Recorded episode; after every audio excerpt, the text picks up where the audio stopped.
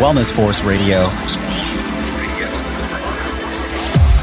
Feelings are essential, but they can't dictate our actions. We literally infect each other with our emotions. We came here for a special purpose. Let the purpose unveil itself. Knowing without doing is the same thing as not knowing. They're not just trackers. I'm going to wear this and it's going to help me do the right thing. Wellness Force Radio, episode one twenty-five with Doctor Kirk Parsley.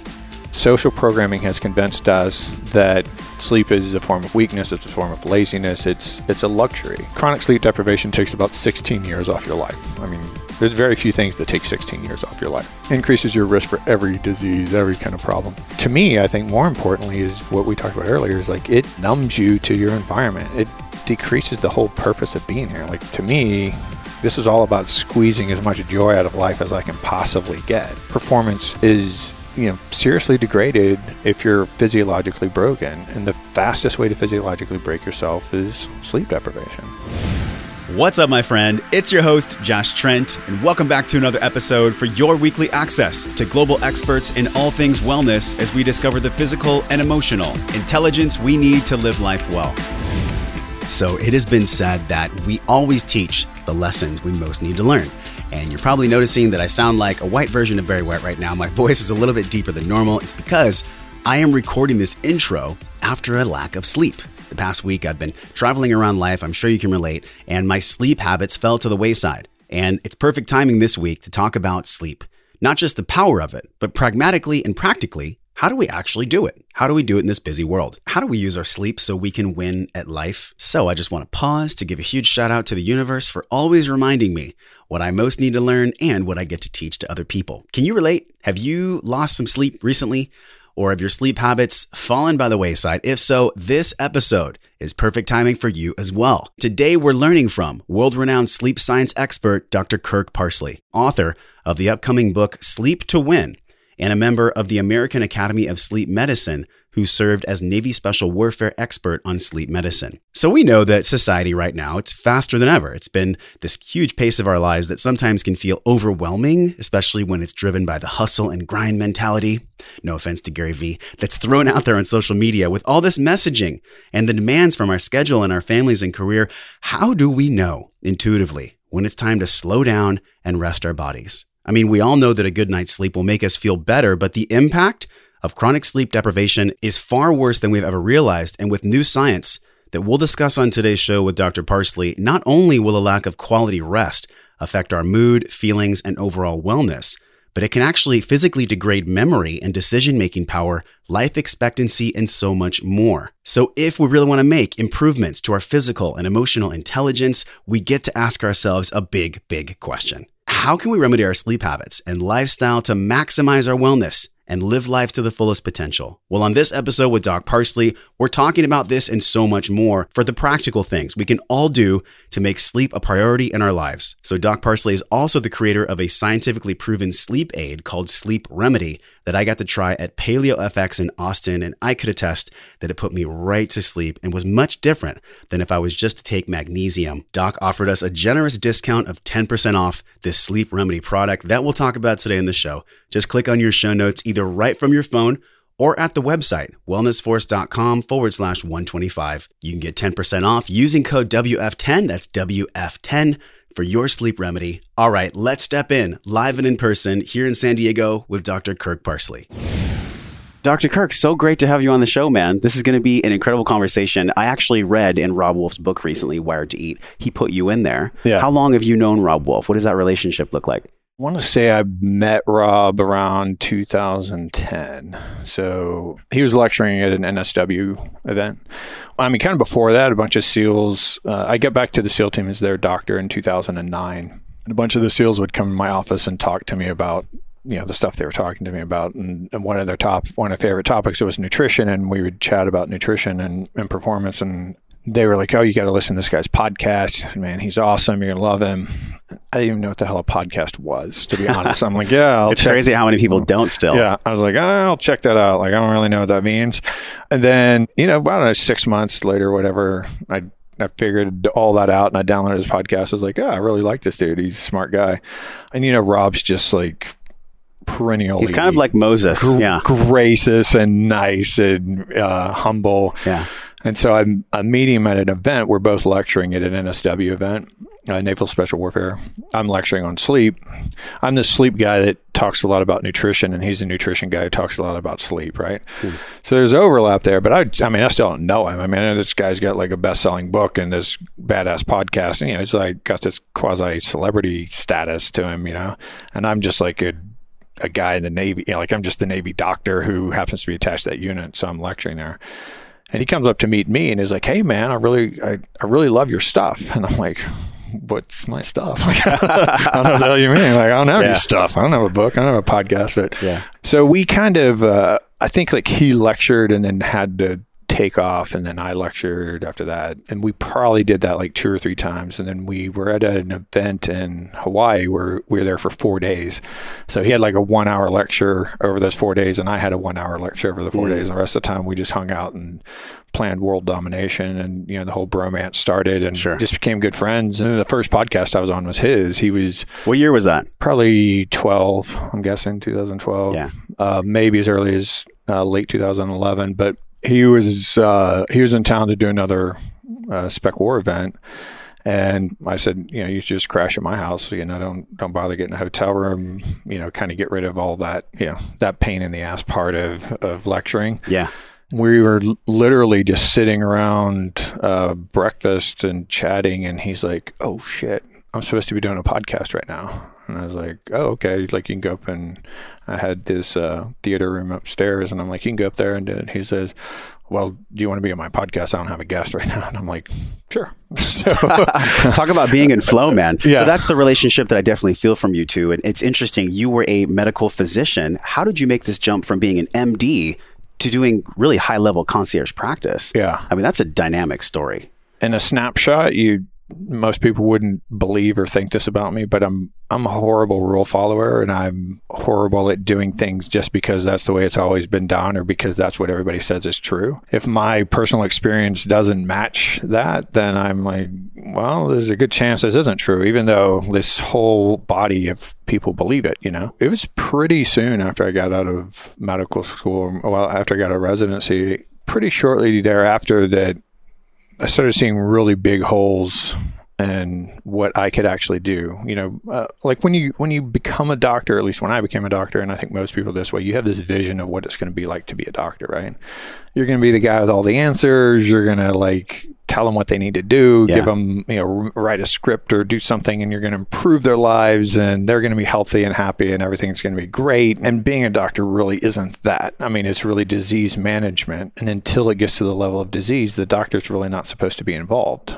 And I'm like, hell with that. Like, I want to help people way before it becomes disease. So, you know, I was a certified personal trainer when I was seventeen years old. I was managing a gym when I was eighteen years old, and I was, you know, counseling people on nutrition just from books that I had read, you yeah. know, like, um, and some stupid shit back then, but it was what It was what people believed. Was Jack LaLanne connected to what you're doing in any way? Or I was a big fan of Jack LaLanne's. Yeah. Um, I, I remember reading a book called Eat to Win, which was basically like a vegetarian kind of book. Um, and it got me off of uh, meat for a while. And but then again, experientially, like my performance wasn't there. And I'm like, well, if I add in a little bit of meat, I actually perform better. And so then I just kind of settled into my own thing, which was by and large kind of paleo, kind of, you yeah. know, kind of what everybody yeah. teaches. And I was like, whole, just eat whole foods, you know, get rid of boxed stuff. And so anyway, you know, when I got back to the SEAL teams as their physician, I say this a lot, that uh, being a SEAL is like being a professional athlete, right? The worst thing you can do to a SEAL is put him on the sidelines. Like, he's yeah. not going to tell you anything that might disqualify him from his job. And believe me, it's a big bureaucracy, and there's a lot of things that can disqualify him from his job. So mm. they hide it. They go to see, you know, they go get their mandated checkups from their doctor, and they just hide everything. Everything's fine. Everything's yeah. great. No problem. You can't problem. hide biomarkers, though. Well, but the Navy just does super, very superficial okay. stuff, right? So they're getting like their cholesterol done and a, you know, whatever. Yeah. You know, they're they're getting like a small chem panel and a C B C and uh, like, I don't know, P S A, you know, like just a few, you know, random things. They're not testing any hormones. They're not, they might, they probably test uh, a few inflammatory markers, but nothing major, no major oxidative things, definitely nothing along the anabolic or catabolic pathways, nothing mm. to do with insulin sensitivity, anything like that. And these guys wouldn't have shown disease anyway, right? So even if they came back, uh, even if they did do those markers and there were things a little off, you know, the doctor mantra is like, until you hit that number, it doesn't meet that definition. And so you don't do anything mm. other than say, oh, you know, something really big, like, oh, you should, you know, tune up your diet or, you know, make sure you're exercising enough. Which kind of means nothing, right? Right, which means yeah. nothing, because the doctors don't know anything, because we don't learn anything about nutrition in medical school. We don't learn anything about sleep, and we don't learn anything about exercise, and we don't learn anything about stress, and we don't learn anything about mindset, and we don't learn anything about optimizing health. We learn about how to diagnose, identify, diagnose, and treat disease. That's it. Most of the time we can't even cure disease. We're just treating that disease until you die, right? Yeah. And that was just, you know, one, it wasn't my population. SEALs didn't have any disease, but they weren't performing like they wanted to perform. They weren't performing like they knew they should be performing. They weren't performing like they were performing five years ago. And some of them would come in and just be like, well, you know, maybe I'm just old, right? It's just, I'm just getting old. Hmm. I'm like, dude, you're thirty-five years old. That's yeah. not old by any, by anyone's yeah. definition. Um, but very common stories. Like the, um, the stories were so similar that, you know, by the time the fiftieth guy sat in my office and, you know, and, and that was the advantage of me having been a SEAL. They knew I wasn't going to disqualify them. They knew I was going to mm. keep everything. They trusted you, yeah. Yeah. So, I, I mean, I kept shadow files. I got in trouble for it, you know, but whatever. I kept shadow files so that nothing entered their record unless they wanted it to. And then I gave them their shadow file and I left. You know, but I wasn't doing disqualifying things. I wasn't putting them on drugs that was disqualifying. Yeah. Which is probably what would have happened had they told somebody else what they told me. It was just like, you know, motivation issues. They're motivated guys. They're hardworking yeah. guys. They're still getting after it. Sure. But they don't feel like getting after it. It's like drudgery. They're forcing themselves through every day. Body composition shifts, you know, like eating cleaner than they've ever eaten, really dialing in their exercise, you know, their their periodization, their metcon, like getting everything really well in line, you know, but they're still getting fatter. They're still getting weaker. Uh, still getting slower. Yeah. Um, a lot of memory stuff. A lot of like, walk in a room, have no idea why I'm there. That's when they say I'm just getting old. And these are like thirty and forty year olds. Yeah, yeah, like Man. forty-two at the oldest, probably, right? Yeah, and they're saying stuff like, "It takes me five times." This was so common. Five for some reason is the number. Five times to actually leave their house in the morning. So, oh, like they forget their keys and go to the car. Realize yeah. I forgot my backpack. Go back oh in, get God. their backpack. Get up, I forgot my I D. Go back, get their I D. Oh, I forgot my lunch. And then half the time they'd pass the exit, like going to work and like have to circle back around. And then they'd just be like, man, I'm just getting old. Man, what you were seeing with these teams is exactly what high-powered executives deal with. I mean, some of the work on your site, we'll link this in the show notes. See, these hard-charging executives have a restful and solid night of sleep. They'll gain an hour and a half in productivity. Now, yeah. this flies in the face of people like Gary Vaynerchuk, you know, hustle and grind. We're, there's two things going on. There's this duality of like hard chargers in our world. And then there's the people that just want to live life well, that want yeah. to be healthy in their body. Yeah. Where do we find the middle between those two? So I think the middle is a lot like every other example on the planet, right? Yeah. There's seasons for everything. There's a time to grind and there's a time to hustle. But you also need a restorative phase, right? I mean, I'm an entrepreneur now. There's times when I just have to work, man. It's, an, it's not an option, because if I don't work, I don't make any money. If I don't make any money, I can't, you know, I can't live. So, yeah. you know, I think that if you have a, you know, for lack of a better word, I'd call it periodization, like you would with exercise, right? Like you just have like an intense growth period where it's like, you know, for the next four months, my head is down. I'm going to destroy myself and I know it. I'm going to do everything I can to mitigate it, though, right? Yeah. This is what I do with my executives, because entrepreneurs and executives, especially entrepreneurs, are horrible about taking care of themselves, because, you know, their life is so intertwined with their job, and their job is like their identity, and it's their social yeah. structural. And yeah, uh, yeah. Uh, yeah. I mean, I'm the same boat. It's like all of my friends are business partners, you know, or, yeah. or business colleagues. You know, like last night, my wife was going to bed and I'm like, I'm going to read for a bit. And she's like, you mean work? And I'm like, no, just read. She's, what are you reading? I'm like, this marketing book. And she's like, that's work. I'm like, no, it's yeah. just fun. Like, I'm just interested in that. um, I really think the way to do it is just to realize that you will break, right? Yeah. People don't want to believe they're going to break. And, you know, freaking love Jocko to death, right? You know, one of the guys I just admire and respect more than anybody, and a dear yeah. friend. And, and I think what he's doing is he's getting, you know, the the soft and the not necessarily. I'm not. That's the wrong word. Kind of like demasculinated males. Yeah, I mean, yeah. he's take he's taken these people who've kind of settled into this watered down way of living. They're like, you know what? I can actually.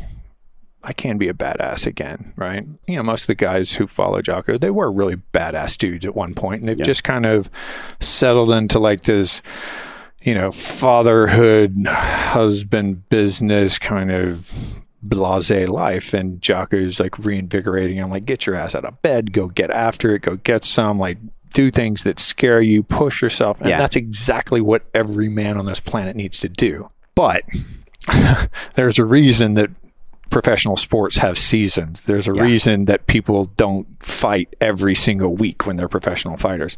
You have to recover from that type of stuff. You know, God, such a good point, man. Conor McGregor is not going to do a heavyweight fight every Friday. Like, right. No freaking way. It's not going to happen. And right? the data's in. I mean, you deal with a lot of data sets. One of the pieces was high school traffic accidents. Yeah. That is crazy. Yeah. So the correlation, if school starts just a little bit later, there's less traffic accidents.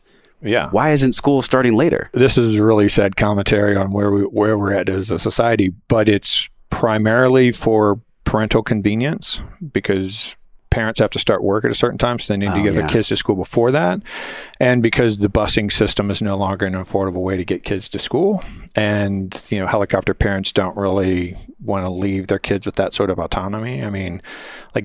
My generation is completely normal to walk yourself to school in third grade, fourth yeah. grade. You know, like your mom might get you out of bed, but that was it. Like everything else was up to you. Pack I, your, I walked to school. Yeah. yeah. Pack your own lunch, you know, get yourself to school on time. Like that was completely yeah. normal. No one, no one does that stuff anymore, but there's no, no dispute over the data. The data is twenty years of very robust data. Um, there's an organization called Start School Later that I'm, that I'm part of, you know, that I, I uh, contribute to when I can. And they're a lobbying group that have been trying to get school times pushed back. A very interesting aside is that, and I want to, I want to say it's like nineteen oh one, nineteen oh three, something like that. The U S was dominating the world in education, like laughably just crushing yeah. the world in education. They tasked some academic, um, and I'm just, I'm not somebody who remembers names. I don't even try. Uh, so they tasked this, this academic, and I, I and I could find this article if your people are interested mm-hmm. in it, to figure out why why we're doing so well in education. And so he studies all these other Western cultures' education system, and he comes back with one recommendation, literally one. And he said, as long as we keep starting school at nine thirty, we're going to beat everybody else because everybody else is starting school too early. And if you've ever had a teenager or ever been a teenager, you know, there's that adolescent period, which now, because of lots of environmental reasons, can start around twelve years old sometimes, right? Wow. You start getting prepubescent, you know, changes. Some girls, maybe even eleven, but boys very commonly twelve, thirteen. So the rest of their school career, including college, usually they're sleep deprived. So you're completely wasting the first two or three hours of school. And it's not just the education, right? It's the health of the children, right? I mean, I always tell people it would be exactly the same as if our job started at three a.m. Wow. And that was just normal. Like we were just supposed to get up at two a.m. every day and go to work at three a.m. and just be expected to start cranking at three a.m. We couldn't do it. Like we'd go in there and we'd do it, but we would suck for a couple of hours. Yeah. And then we'd gradually kind of get into it. And then we'd get off work at whatever, I guess, whatever that would be, nine a.m. or ten a.m. or something like eleven a.m. Yeah. And that's what we're doing to our kids. Uh, and plus, kids need more sleep than we do because they are growing, right? They have so much going on. Um, but it's not just, I mean, it's not just the traffic accidents. It's delinquency. It's drugs. It's violence. It's emotionality. It's injury rates in yeah. sports. It's the, the fascinating it's one G P As, for me was it's, A D H D in kids, right? So yeah. A D H D can be intensified by sleep debt. Well, I personally think it's completely irresponsible to diagnose somebody with A D H D if they're not sleep adapted. I got diagnosed with A D H D after about fifteen years of chronic sleep deprivation. Guess what? When I slept, I no longer had A D H D. Like once I got out of uh, residency and started sleeping normal amounts in normal times of the day, all of my symptoms went away. And if you, in fact, if you look at the symptoms of chronic sleep deprivation, just, you know, you can, and this is in medical literature, you can go to like a Harrison's or something, um, and you can look at the symptoms of chronic sleep deprivation or chronic insomnia, and then look up, you know, go to a D S M four or five, whatever they're at right now, and look up the symptoms of A D H D and tell me the difference. Wow. Like indistinguishable. And it's actually the same process. I mean, what's going on with A D H D is that your prefrontal cortex yeah. isn't functioning as well as it should. It doesn't have as much blood flow. The neurotransmitters aren't as there. It's not using as much glucose. Same thing happens. That's the first region of your brain that gets shut down when you start sleep depriving yourself.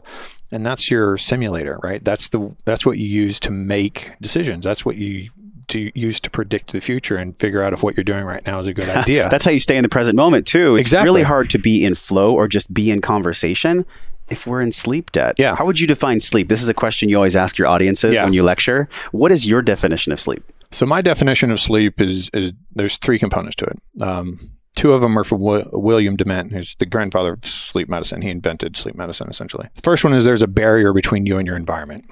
This is actually how I teach people about sleep hygiene, too, because there's so many opinions and tweaks and hacks about sleep hygiene. And sleep hygiene is a very simple concept. It's like it's two concepts you need to keep in mind. So the first thing is there's a barrier between you and your environment, which simply means that your brain is not paying attention to the environment as much as it usually does. You're not feeling as much. You're not smelling as much. You're not hearing as much. You're not seeing as much. You're just not as involved with your environment. There's some barrier between you and your environment. If you're home in bed snoring, that's a high barrier. If you're dozing off in a classroom, we'll agree you're still asleep, right? Yeah. There's some barrier between you and what's going on, but like, you know, pencil hitting the floor can pop you awake. So that barrier is pretty low. Or the teacher smacking the desk. Right. Right. Or your name being called, or like something fairly innocuous can bring you out of that. So there's still a barrier, but the barrier's low. So there's a barrier between you and your environment.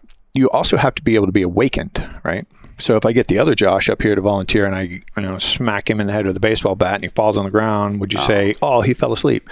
Like, no, that's not sleep. He's unconscious, right? Yeah. Which is what sleep drugs do. They make you unconscious. You can't truly be awakened. When you wake somebody up on Ambien, they're not awake. They might sit up and have a conversation with you. Yeah, they're in a fog though. But they don't they don't have any memory. They don't have any idea what they're saying um, because their brain is dissociated. So you have to be able to be awakened. And because of the myriad of sleep drugs and sleep aids and sleep hacks and all that stuff, I added a component. My the third part of my definition is that there has to be predictable neuronal patterns. So when we do an E E G on people's uh, head, and you know we get their respiratory rate, and we get their pulse, and we get their you know pulse ox, and we get you know what regions of the brain are firing, what kind of wave, like generalized wave patterns are going across their brains. That's what a sleep study is, right? A polysomnograph. You comp- you compile all of that information into one sort of chart and, you know, sort of a cartoonish chart, but it'll tell you stage one. Sta- and a lot of these sleep trackers look like this, right? Sleep, sure. Stage one, two, three, and four of sleep. And there's an architecture that's supposed to be there, right? You're supposed to go from stage one down to stage four, and you're supposed to stay there for ninety to one hundred twenty minutes. And then you're supposed to come back up and do a little bit of R E M and then do another sh- slightly shorter deep sleep. And then progressively over the night, it's less and less deep sleep and more and more R E M sleep. And that architecture is predictable. Now, if you use alcohol as a sleep aid, if you use Ambien as a sleep aid, if you use Benadryl as a sleep aid, if you use, you know... you name it. What about marijuana? A lot of people might smoke marijuana and then go to bed. What do you feel about that? Marijuana has probably the lowest level of sleep architecture disturbance. It's non-discriminatory, right? So mm. certain drugs really crush R E M sleep and certain yeah. drugs really crush deep sleep. Yep. Whereas... Whereas marijuana just kind of seems to mute everything, right? Okay. So you get more stage two sleep, which we don't really think is the super restorative stuff. And it makes sense to me. Logically, again, I approach everything in this sort of a very common sense, practical. I mean, yeah. we don't know shit, right? Like I, yeah. I can get you a pile of papers this high that say one thing and a pile of papers this high that say that thing. And they're completely contradictory. And they're both from Ivy League education. They're both peer reviewed. We don't know what the hell we're talking about. Like there's so many things we don't know. We, we act like we know. Right. And when you're in that conundrum, I'm just like, well, let's step back and just think about it. How did we evolve? I mean, it took millions of years for us to get to this place. We're running on really old software. Right. Very, very yeah. old software. It's like very, very old software. So why don't we hedge towards that, right? So yeah. that just makes the most sense to me, right? Yeah. There's the bunker test. that yeah. I've heard you speak about. Yeah. This was back in the day before um, poly, what was, what was polysomnographs. Polysomnographs. So you'd put someone in a bunker, no light, just right. basically no interaction whatsoever. They would essentially go from twelve hours sleep, and then they would lo- end up somewhere around seven and a half or eight hours. But there was a three week period where does the body just need that? Do you feel like how? What's the percentage of people that just need that twelve hours and then titrate down from there? I would say in Western civilization, probably eighty-five to ninety percent of us are carrying around some sleep debt. I commonly make the correlation, it, um, it, it's not mine. I, I think I got it from William DeMent. It's like credit card debt, right? It's really hard to pay off credit card debt, especially yeah. if you're paying the minimum, right? It takes a really long time to pay it off. Yeah. Um, and every now and then you need to go back into more debt, and then you're kind of starting over. Um, sleep debt's very similar. We don't know how long you carry sleep debt, right? If you say, let's see, you know, let's just do easy math and uh, make it simplistic. Let's say you need exactly eight hours of sleep. Like that's what you need. That's your magic number. It doesn't matter what you do, how hard you exercise, how hard you work, what you eat. You need eight hours. If you sleep six hours in college and in the first three or four years that you're at this new job, whatever, and then you start sleeping eight hours, you're not really paying anything back, are you? You're just kind of, yeah, you're paying that day, mm-hmm. but you haven't paid back any of that sleep debt. So when you're fifty, do you still have that college sleep debt? We don't really know, you know, but it's hard to know because very few people just go to start sleeping eight hours a night and then do it consistently. Yeah. Right. So, you know, the bunker trials was one example of that. That's been recreated a countless number of times.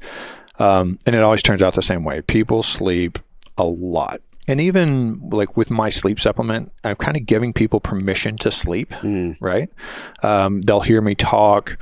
They'll come and talk to me in my booth. I'll give them a sample. And they have like this permission. They're like, you yeah. know, well, I'm I'm going to really sleep tonight, right? And I'm not going to feel guilty about it. And I'm going to, I'm doing this for my health. They're I'm like, doing this it's for like my, an indulgence yeah, almost. I'm like, I'm doing this for my well-being, right? Yeah. And so they come back the next day, they're like, man, I slept twelve and a half hours.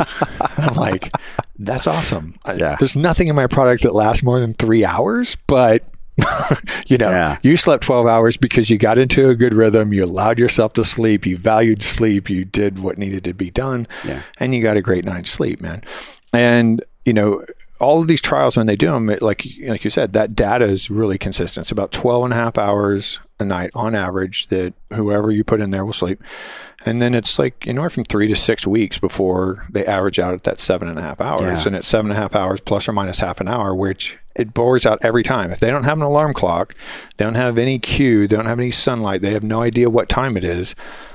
That's how long people sleep. Mm. Um, and then people, you know, some guy was blowing me up on Twitter because I said people needed eight hours and everybody's different. And, that's, and I'm like, who? But tell da- me who's different. The data yields that it's somewhere between the seven and a half to eight, right? Right. So and it always turns out to be that way. And if you look at hunter gatherers, yeah, uh, that still have never been exposed to electricity, guess how long they sleep? I wonder what it would be like to take someone from ten thousand years ago, put them in this physical body, in this current experience. How do you think they'd react? I think they'd have a psychotic break in the like first ten minutes of being in our society. Like, we are so inundated with stimulation that people just are not used to. Yeah, um, but we're the same though. That's the dichotomy. Yeah, right? But it's the same machine, right? It's like, you know, we've. Well, whatever we, you know, we've taken a nine eleven and turned it into an off-road racer or something. You know, like I, I don't know. Um, mm. You know, there was there was an article in, in uh, biology uh, a couple of years ago that I, I kind of wrote a rebuttal to because I I think they kind of skewed the title and data to make it sound different than it was. Interpreted the data, I should say, okay. to make it sound different than it really is. Um, but people do this all the time. They go on vacation and. You know, they don't go to a fancy resort. They stay in some little beach hut yeah. or they go out into a cabin. I mean, this type of behavior, very common. And uh, or they go camping even, right? And camping sucks, right? Like how comfortable yeah. is camping? I love um, camping, but I mean, it's not I, comfortable. It's not yeah. comfortable. Like you, you come home with sore hips and sore backs yeah. and sore shoulders, right? But, yeah. but you go camping and you, you actually use the sunlight as your cue. everybody gets really sleepy about three hours after the sun goes down. Yeah. You know, unless you're actively doing something to not make yourself sleepy. Same thing when you go on, you know, you go down to Costa Rica and get like a little beach hut, or you go out into Wyoming and you rent a little cabin off the grid. Everybody does that. It's what we're designed to do. Yes, we can do other things, yeah. right? We can eat donuts for every meal and we can survive, right? We can eat McDonald's for every meal and we can survive. Doesn't mean it's optimal. It doesn't mean you're thriving. It's yeah. not the best life you can live. It's not yeah. your highest performance, but you can get by on it. So then circadian rhythm, there's another term too for our cells. And there's the difference between circadian rhythm, and there's one that's actually based on ultradian. So so what's the difference? That's the first time I've ever heard that term. Yeah. What is that all about, and how's that contrast to sleep-wake cycle? There are things going on right now. Like our, our hormones are fluctuating. Our heart rate is fluctuating. Our blood pressure is fluctuating. Which side of our nose we're, di- is, we're breathing out of the most, which bronchial tree we're breathing out of the mo- huh. most. Um, what sort of functions our liver is doing, how quickly it's doing it, how much peristalsis we have going on in our gut.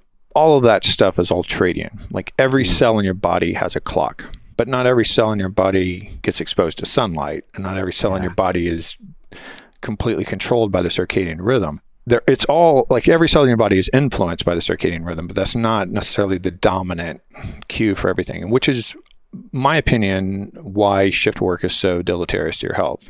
Because even if you sleep nine hours every single day, but you do shift works and you're completely out of phase with the sun, yep. your circadian rhythm and your ultradian rhythm are mismatched, right? And your body is doing things while you're asleep that it should be doing while you're awake, and vice versa. So you kind of have like Mac O S and Windows running on your computer simultaneously mm. and kind of and, and trying to make one cohesive program and what makes sense out of it. They don't talk to each other very and they well. don't yeah. talk very well, and there's things going on, you know. I can't say specifically, well, it's it's this factor in your liver that's leading to that, and that's a, whatever. I don't I don't know to that detail, and I don't know that anyone does. You know, you're, you're basically, your body has all sorts of rhythms, um, yeah. and no surprise, it's you know, it's it's very well matched with the rest of the planet and every other form of life on the planet that uses all you know that. Primar- you know, primarily uses the season and the sun. And it's like our body has this innate intelligence. It's giving us all these clear signals what to do all the time. But right. yet the current modern day responsibilities just put a stake right in that. I know a lot of parents, a lot of moms listen to the show. So they're watching, they're listening. They're like, yeah, we understand, Doctor Parsley, but you don't get it. Like, I have to put my kids to bed. I have to do this. I have to do that. Yeah. I'm curious if you could contrast that with the way you talked about the seasons. Yeah. You know, life for a busy mom is way different than for a single twenty-two-year-old. It's a conundrum. And, you know, and I'll preface it with um, what you sort of alluded to at the beginning there. We aren't just meant to be aligned with this. With everything else. We are everything else, right? We are just as much a part of this earth as that tree in my backyard and the ants crawling around in it and the animals out in the hills. Like, there's no difference between us and them. We just have this big brain that's allowed us to build structures and light bulbs and like kind of take ourselves out of that environment. And we do it to to our detriment a lot. Like, yeah. there's a lot of what we do that's bad for our health, um, because we pulled ourselves, like we've ridden, like we've been on this big sp- spending organism that we've been a part of. And then, you know, like a couple hundred years ago, we're like, thanks for the ride, but we got it from here. Like, we're going to do whatever the hell we want to from now on. Um, and there's some, there's some consequences to it. Yeah. Um, so like when I work with moms, my biggest, like my biggest, and, and it's true for single parents. I mean, I've been a single parent as a, as a father, and I know how crazy it can be working full time and getting your kids to all their events in the schools. And man, I mean, I've been there, I've done all that stuff. You know, there were clear choices that I made that made that harder. Primarily what I have to do with those people is I have to work on the mindset. We have to say, right, what's really non-negotiable, right? Like, we all want our kids to have everything. We all want our kids to be able to do every activity they want to do. We all want our kids to have four point oh G P As and go to Ivy League schools and have a beautiful life and all this stuff. And guess what? That's just not the way the world works. You can't do everything you want to do, right? Yeah.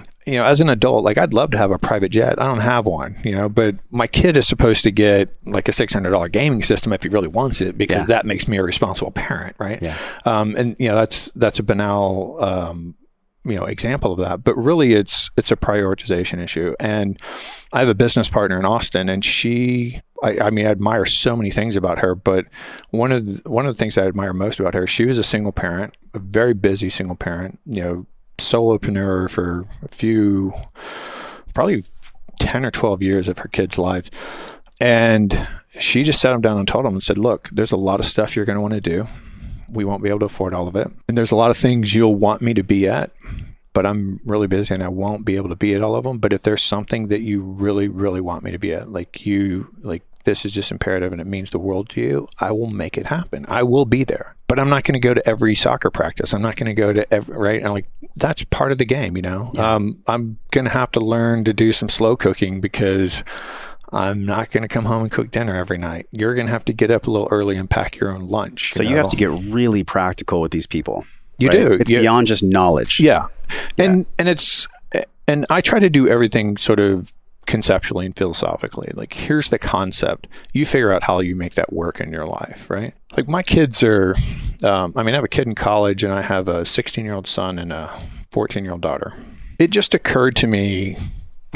right. And I'm a guy who teaches this stuff for a living, right? Yeah. Just occurred to me like two years ago, these kids are plenty old enough to make their own lunches. Like I was getting up, like I'm getting up every morning and I'm yeah. making their bra- or making them breakfast yeah. and, or they won't eat breakfast and I'm packing their lunches for them. So I'm losing an extra hour of sleep to get them going. And then I have to come home and work until they're done with school. Cause then I have to go get them from school yeah. and then I have to run them to football and dance and like what all their activities are. And I was like, you know, it's really stupid. They they can do their own thing, you know, and my kids can do the dishes. My kids can clean up this and they can do their own laundry, yeah. and, you know, and, and I just started putting more and more responsibility on them and then, you know, carving out my time so that, okay, dad can get a little more sleep and dad can get a little more rest and dad can get a little work done at night so he doesn't have to crush himself before, you know, two thirty pickup from school. But it, it's just... You know, my life is different than, you know, the woman across the street's life, sure. but the concepts are the same. The concepts are just basically, even if you really, really, really, really want to, you can't do everything. Like you can't have everything, even though you really, really want it. You can't. It just doesn't work that way. This is the ultimate truth is like there's some intelligence out there when it comes to how moms interact with their life and then even busy dads. But then when you look across the board, there is something to be said about just how conscious people are. I, we don't have to get too in the weeds here with spiritual babble, but consciousness yeah. and sleep. You've said before, if people are sleep deprived, they're essentially walking around and being in life less conscious. Yeah. So we have a society that directs us towards working and grinding and doing, which is good in seasons, as you've mentioned, but the lack of consciousness that sleep debt promotes. Can you expound upon that? Man, there's there's so many facets to that. Um, yeah. I mean, I could go on for hours about that. Uh, I mean, something very, very simple, like you talked about. You deprive yourself an hour of sleep, you lose an hour and a half of productivity. Negative sum game, right? You're losing every single night. Yeah. You can't talk people out of that, man. Like, it's the hardest thing. I talk to the these brilliant London School of Economic grads who've built one hundred million dollars businesses. I can't convince these people that sleep is the most important thing for them. I give them all the damn data in the world. Well, I can't do that. They'll do everything else, I say. Uh, Why is that? I, I think it's social programming. Social programming has convinced us that sleep is a form of weakness. It's a form of laziness. It's it's a luxury. It's not a luxury. It's no more of a luxury than not eating, right? I mean, why do you have to eat? Do you have to eat every day? Come on. Like, you know, like what, what kind of glutton are you? You're going to eat every day? Yeah. And you're three times a day? Really? Like, you could get so much war, more work done if you didn't eat. Nobody does that, right? That doesn't that doesn't make any sense. But this other biological need. So you lose the productivity. You lose emotional intelligence, right? You sleep deprive, or we call it sleep restrict. You basically take away two hours of sleep from some from a partner in a monogamous relationship. Doesn't matter who. You have them spend the whole day together. At the end of the day, you have them go in separate rooms and evaluate how the day went. And they say, well, he wasn't quite there. She wasn't quite there. Like, he was okay. Yeah. Wasn't quite emotionally as attached. Not quite as communicative. Like, not as quite as affectionate. Doesn't matter which one you... sleep deprived. They both say that about the other. Now imagine both people being sleep deprived all the time. And now take that to the workplace. How are you communicating at work? What is your mood like? How much you how much joy are you getting out of it? Mm. You know, there's I mean, I, I study a lot about business now and team building and all this stuff. And one of the, one of the most important things about having a successful company is people really enjoying working together and getting along with their coworkers and having like this sort of you know, group identity, this tribe mentality, like those are the businesses that just crush it and yeah. thrive. And it's the same thing in your community, right? Like if, you know, four or five moms hang around together and all their kids hang around together, and they all have the same values and they all like bond.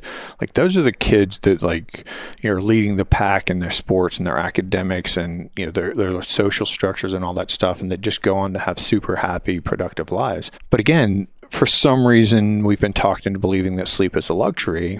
And so people don't consider that to be a component of it. But I would submit it is the most important component. There is n- there is nothing that will screw up your communication, your mental focus, your attention, your presence, like your ability to actually be a parent. I mean, this is something I've had to, I've struggled with, you know, being a doctor and being an entrepreneur now is um, I don't have nearly as much time with my kids as I wish I did.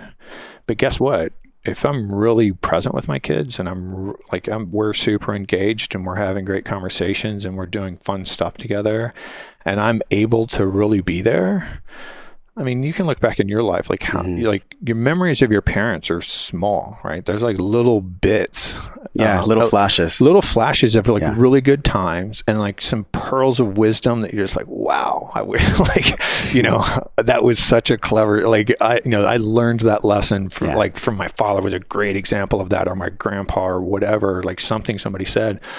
Like, you know, life is, you know, we're by and large shaped by very selective experiences, very small selective experience. ninety percent of what we think about every day, we think about every day. It's the same stuff we're thinking about every yeah. day. It's like that ten percent difference that shapes us, that allows us to grow, that allows us to expand, that allows us to get better. That performance is, you know, seriously degraded if you're physiologically broken. And the fastest way to physiologically break yourself is sleep deprivation. Give us the hygiene then, because there's a lot of data online about hygiene, but yeah. there is some core tenets that you yeah. talk about. We know the consciousness can be affected, but now we're talking about really raising consciousness with better sleep hygiene. The very first prerequisite to getting really good sleep is to really believe that you need sleep and to value it. And whatever that takes, until you get there, don't bother doing anything else. Until you can convince yourself, this is really something important, or I'm at least going to give this a week or a month, and I'm just going to, I'm going to believe it's important, and I'm going to put everything I can into it. So until you get there, it's not worth doing anything, because if you half-ass it, you get no results whatsoever. Um, in fact, you'll probably feel worse. You know, we can, we kind of get used to beating ourselves down in a certain way, and that becomes normal life for us. And if you vacillate that, you can actually end up feeling worse, even though you maybe got a little more rest. Mm. Value sleep. Once you value sleep, it's pretty damn easy from there. If you have yeah. the internet, if you have, you know, access to a computer, you can find all sorts of yeah. little, you know, gadgets and tricks and, you know, tenets, as you talk about, rules for sleep hygiene. But I say value it, and then think about your children, or think about when you were a child. Nobody takes a three-year-old kid while they're playing with their Thomas the Tank Engine and watching television and puts them in bed and walks out. Would that work? Hell no, it wouldn't work. Yeah. There's a long protracted period of getting a kid ready for bed. Like I told you, the hunter gatherers, and when we go camping, when we go to the beach, we spend three to three and a half hours after the sun down, goes down, getting our brains ready to go to sleep. And that is, you know, part of that is photo period, getting the light, sure. the blue light out of our eyes.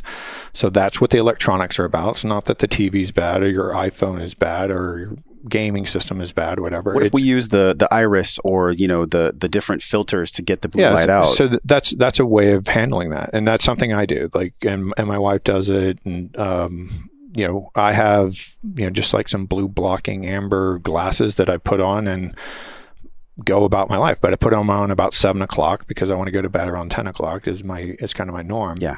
You know, however you reduce the photo period, I don't care. Like if it's a filter on your iPad, if it's a, you know, flux on your computer, if it's glasses, if it's buying the one hundred fifty dollars Philips light bulbs that don't have blue, the red lights, like, yeah. I, like I don't care. However you do it, get the light out of your eyes.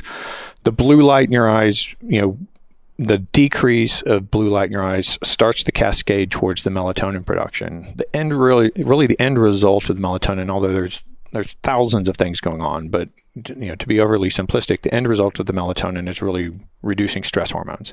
Mm. Stress hormones, I don't mean like anxious, I'm stressed. You and I have stress hormones keeping us awake right now. Yeah. Your stress hormones are allowing you to pay attention to me. My stress hormones are allowing me to pay attention to you. It's it's keeping us alert in proportion with our environment.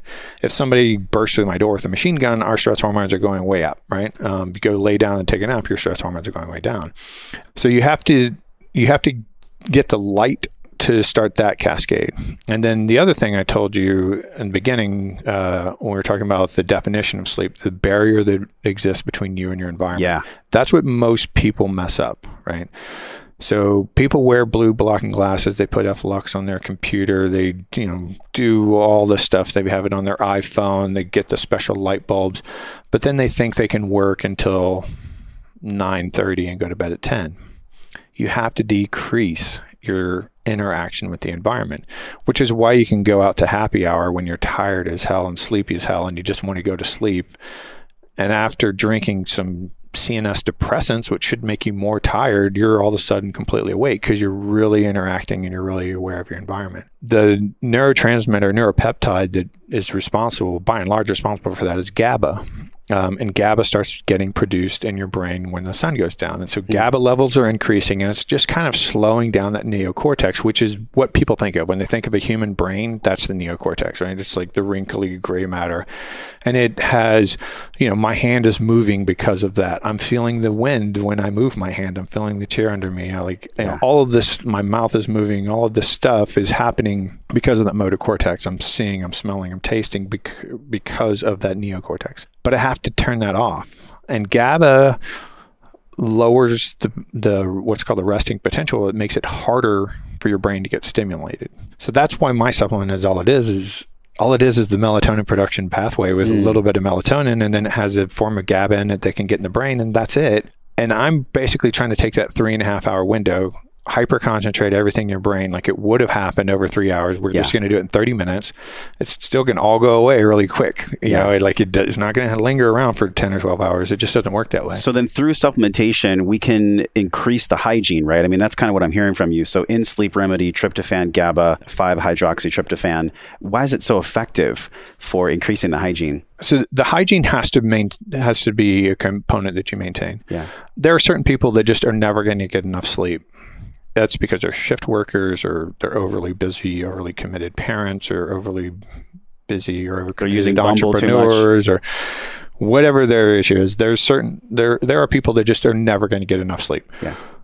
You have to do something to mitigate that, right? Because chronic sleep deprivation takes about sixteen years off your life. I mean, there's very few things that take sixteen years off your life. Increases your risk for every disease, every kind of problem. But as to me, I think more importantly is what we talked about earlier, is like it numbs you to your environment. It decreases the whole purpose of being here. Like to me, this is all about squeezing as much joy out of life as I can possibly get. And if I'm walking around numb and dumb all the time because I'm sleep deprived, but I'm getting more work done, that's defeating the whole purpose. Like I'm, my goal isn't to like accumulate more work than anybody else, right?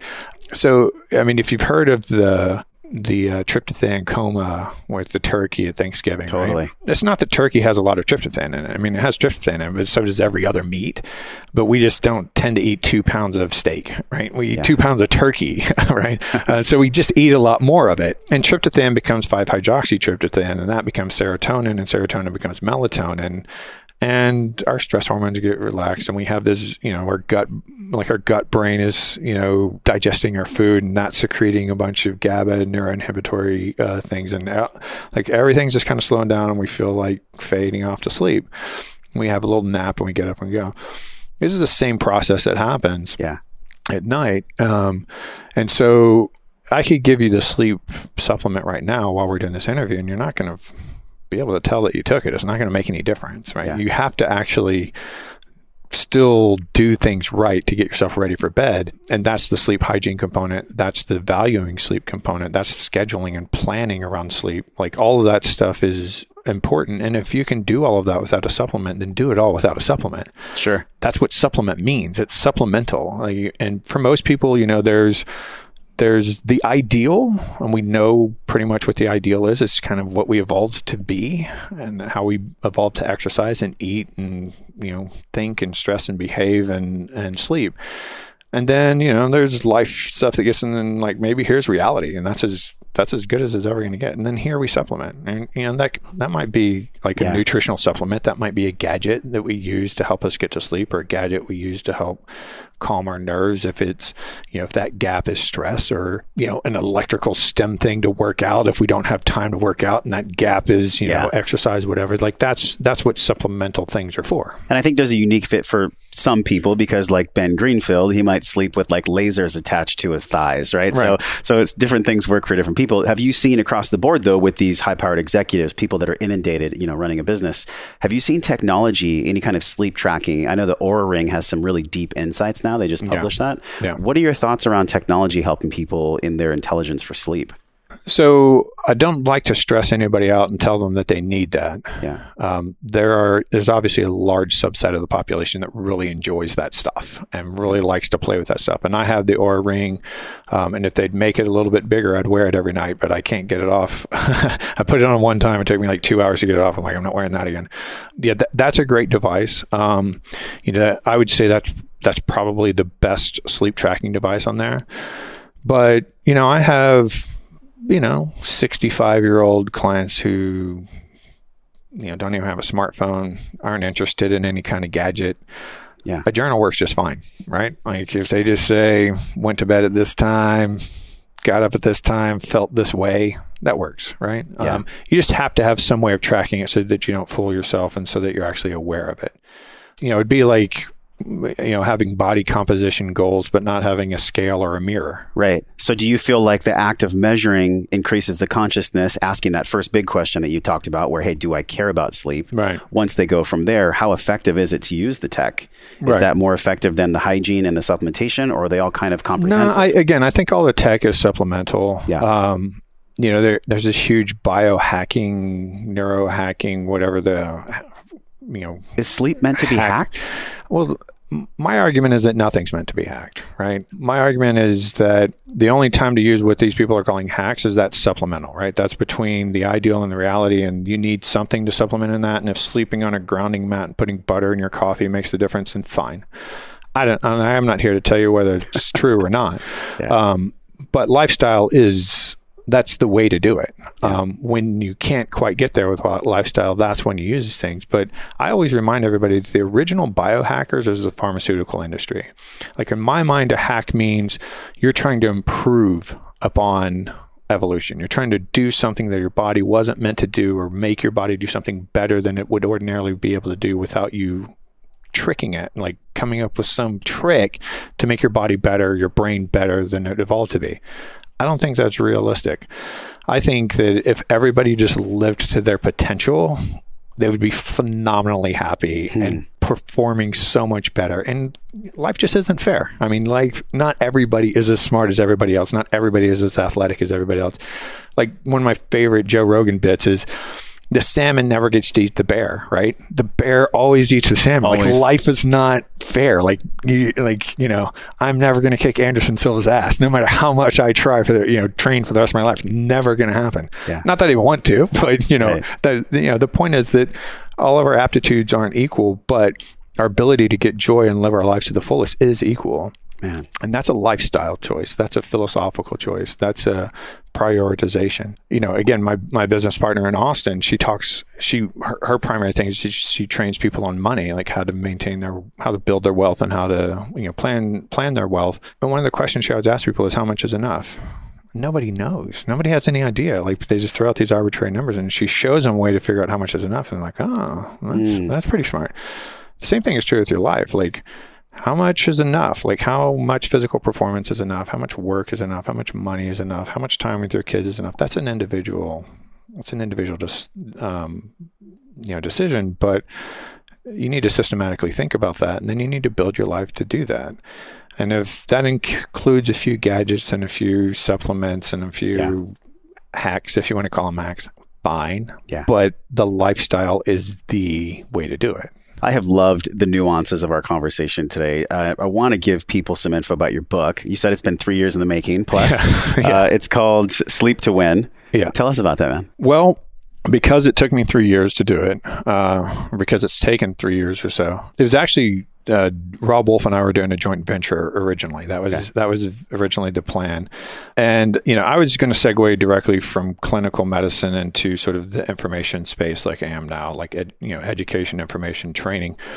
And I was just, you know, and I developed this sleep supplement with the SEALs, and I was just going to let some supplement company build that for me. And I was just going to, whatever, own the I P and get royalties. Really, I didn't really care. It was yeah. just, that was an integrity issue. I told the SEALs I'd get it out there, and I would. And what happened is the supplement deal with companies just kept falling apart for various reasons. Like I just found, I couldn't find anybody that I really wanted to do it with, uh, that I really trusted. And so, you know, either they wanted to like market it in a really smarmy way, or they wanted to use crappy ingredients, or like, you know, there were just a lot of things I wasn't comfortable with. There was all different approaches. So I just said, hell with it, I'm going to do it myself. Totally naive. Like I knew nothing about business, and I'm just like, yeah, I'll just crank this thing up, you know, in mm. six months we'll get Rob to promote it and it'll be fine. Right. You yeah. know? And, uh, three, you know, two and a half years later, I'm, I'm still deeply ensconced in that business. Um, although I am extricating myself more and more every month. So, you know, that kind of derailed me. Um, I had to, I had, instead of writing, I had to do a ton of reading. I had to learn. I didn't even know what the hell the sales funnel was. I didn't know what yeah. an e-commerce platform was. I didn't know how to produce supplements. I didn't know how to package. I didn't know how to, like, I didn't know Q A, Q Cs. Like, I knew nothing. So at some point, actually, we were talking about that Colby. Uh, so I did my first Colby test. I was, I was, um, one of the coaching organizations I was in was Strategic Coach. And about a year and a half ago, they did the Colby. When you do the Colby, they'll tell you, well, here's how you, Here's how you preferentially behave. And something that I always kind of beat myself up on over my whole life was that I did everything at the last minute. Um, but they looked at my thing and said, you're always going to do everything at the last minute. You only work on deadlines. So just give yourself a deadline. For anything you need to do, just give yourself a deadline. Yeah. So you can pre-launch your book on Amazon. It's on Amazon right now. Yeah. Yeah. So you can pre-sell your book on Amazon, and then you have eighty-eight days to get the book completed. And if you don't... Uh, there's all sorts of bad boy hand spanking, but you also get banned from Amazon for a year. So I threw it out there. I said, you know, I'm like, I have the book written. It's just, a, it's really a matter of me curating what I've already written yeah. and organizing it. Um, I don't think it's going to be, uh, the book that I wanted to write if I just, you know, if I had the proverbial cabin out in the woods and, you know, nine months to write it, it's not that book. But it's a book that it's a book that's going to answer ninety percent of the questions that I get asked every, you know, every podcast or every time I go on stage or yeah. every event I go to. Um, there's some low hanging fruit that, uh, you know, some people do a decent job of, of presenting and some people don't. Um, and, and I really think it's, uh, You know, I, I think my my experience and um, interest in how performance is enhanced by sleep, and really use really thinking of sleep as a performance enhancing tool, um, as opposed to a physiological need or disease risk mitigation or those types of things that really don't excite people. But yeah. if I tell you I'm going to make you smarter, faster, stronger, better looking, like all this, anything that you measure yourself by, I can help you do that. And not only is that just sleeping well, but I can, you know, there's going to be a little bit about how nutrition's affecting that and how that's affecting your sleep. And there's going to be like, how do you plan little naps in there, and how do you catch up if you don't sleep? And if you have your druthers, like what time of day should you perform this task based on when you sleep? Yeah. That type of stuff will be in there. And, um, you know, and, and then just like some of the stories of my, um, that my clients have just made, like, like I, I literally have patients who've lost a hundred pounds because they, because I got them to sleep. Like, yeah. That's all I did. Like I, I didn't, I didn't coach them on sure. anything else. I just worked with them for like three months to get their sleep dialed in. And then, you know, the next thing you know, they felt like eating better, and they felt like going to the gym, and they felt like working out, and they felt yeah. happier, and they didn't, you know, they weren't, they weren't eating out of emotional displeasure, and like all this stuff happened. You know, three to five years later, they're still one hundred pounds lighter. And I never I never did anything for their weight loss. I think it's so easy for people to forget, like, you know, this ghrelin, this our appetite signal to eat yeah. food. If we're not sleeping enough, you've talked about this quite a bit. Yeah. Ghrelin rises, and then you're yeah. eating almost unconsciously, actually. And, and your insulin sensitivity drops, yeah. um, you know, and your satiety, your satiety cues are off. And so, like, your desire to eat food is almost one hundred percent driven by your neurochemistry. And your neurochemistry is almost one hundred percent driven by how well you're sleeping. If you take two hours of sleep away from somebody, they'll eat thirty percent more calories the next day. But almost one hundred percent of those thirty percent calories will be refined carbohydrates. Just to kill the stress response? It's to kill the stress response, but I remember we talked about the prefrontal cortex. Yeah. Um, so eating does settle people down, I mean, because it's parasympathetic, right? You put food in your gut and it starts balancing out your autonomics, which get out of balance. When you just deprive yourself of a little sleep, you're sympathetically dominant. So we're trying to balance this out. Food does that to some degree. But the prefrontal cortex actually senses a change in blood glucose, right? It doesn't matter what the total number is. It's the rate of change. You could be diabetic and have a blood glucose level of three hundred, it, but if it drops down to two fifty too quickly, your brain says, we're starving. Like, no way. We're heading into famine. You need to go get some high impact, which is sugar, right? The brain wants sugar. Unless you're in ketosis, the brain wants sugar as its primary fuel source, so you need to go get some sugar right now. In fact, that's the only time that any animal on this planet sleep deprives themselves other than humans, when they're starving. So when their blood glucose is low and when they're asleep, the sort of the last maybe third of their sleep, when their stress hormones are starting to come back up, and their stress hormones coming back up starts increasing physiology, and they get a big drop in their blood glucose, and then they get up, yeah, and they go out and forage for food. And their prefrontal cortex is deliberately shut down, is deliberately muted, because they need to take more risk. They need to, you know, try novel foods that they haven't, because they're starving, right? Well, they'll die. It's survival. Yeah. So they're going to get closer to humans. They're going to go eat out of human, you know, bears are going to eat out of your trash can because it doesn't have any of its other food. Yeah. Like, so there, there's this disinhibition. Humans are exactly the same. What was it? Uh, there's a book on um, willpower. We've talked about this concept. It's decision fatigue, essentially, yeah, right? Yeah. Yeah. Um, Or a really interesting, uh, I, I, I mean, she has a she has a lot of great st- uh, stats in that book. But one of the most interesting things to me is that I think men were either three or four times more likely to have an affair if they were dieting, like if if they were calorie restricted. Wow. Don't tell that to CrossFitters yeah, who are doing intermittent fasting. So, yeah, so yeah. That shows you what, you know, like how important your prefrontal cortex is. It yeah. completely changes your decision tree. You know, uh, Robert Sapolsky, um, um, you know, why zebras don't, don't get cancer, uh, leading cortisol researcher in the world. Um, he calls the prefrontal cortex your simulator. And it's a great metaphor, right? Yeah. Um, it allows you to sit here and think about something that you've never done before and figure out if it's a good idea or not. If I said, hey, Josh, let's go jump off my roof into my pool. Um, that sounds like fun. And it sounds like, yeah. it sounds like fun until you see that my roof is on that side and the pool's like fifty feet away, and you're probably not, you know, there's a chance you're not going to make it. And you go, that's probably not a good idea. You don't actually need to do it. You yeah. just look at it and go, I can simulate gravity and how far I can, and no, I'm not going to do that. Um, but you start interfering with the prefrontal cortex, which is, which is why young men are so willing to take risk. Uh, they're so brazen with it because their prefrontal cortex isn't fully formed.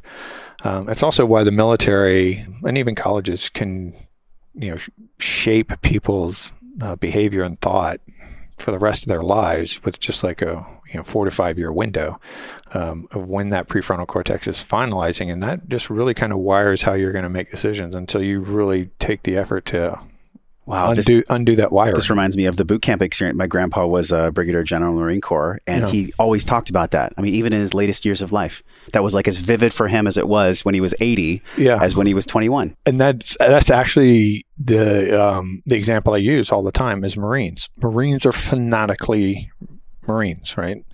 Um, Marine boot camp is twelve weeks long. You could go out to any V F W hall, go out to any parade, and find a guy who's in the Marine Corps for four years. And he's seventy-eight years old right now. And he's in the Marine Corps from eighteen to twenty-two years old. He still has his Marine ball cap on, still cuts his hair super short, still has a certain posture, still has a certain way of talking, still has a certain belief structure. You can call that brainwashing if you want, but you know, it's it's really just, you know, selective conformity. It's like, you know, choosing your group, your tribe, and saying, like, I'm going to be part of that tribe. What what else is that powerful? Like, I mean, you tell me. Like, I I, yeah. I find very few things in the world that's that that can shape somebody's life that much. I mean, you think about how many four-year blocks have you had in your life where things were drastically different, and how much how much of, of that has stuck with you.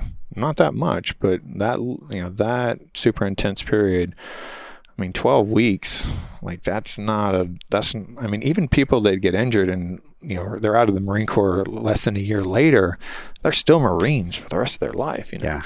Yeah. Um, and this is the process that we're ignoring when we're sleep depriving our kids, right? We're just, we're just pissing on that and saying, well, we don't really care. Like, I got to get to work by nine, so I got to drop you off at school at seven thirty, or we can't afford the bus system to get you to school, or like whatever the excuse is. The data's there, man. Man, this has been such an incredible conversation. And um, I always ask guests about wellness. You have... Uh, I consider to be one of the most unique, eclectic paths with the people you've trained. What is wellness to you now in your life? You know, you're a dad, you serve people in your own unique way. How would you define wellness now? It's interesting. Uh, uh, and I'm not, I'm not plugging uh, my Austin business partner at all with this, but um, you know, her, her program is Wealthy, Well-Thee, and, and our whole shtick together is that wealth and health are the same thing. And yeah.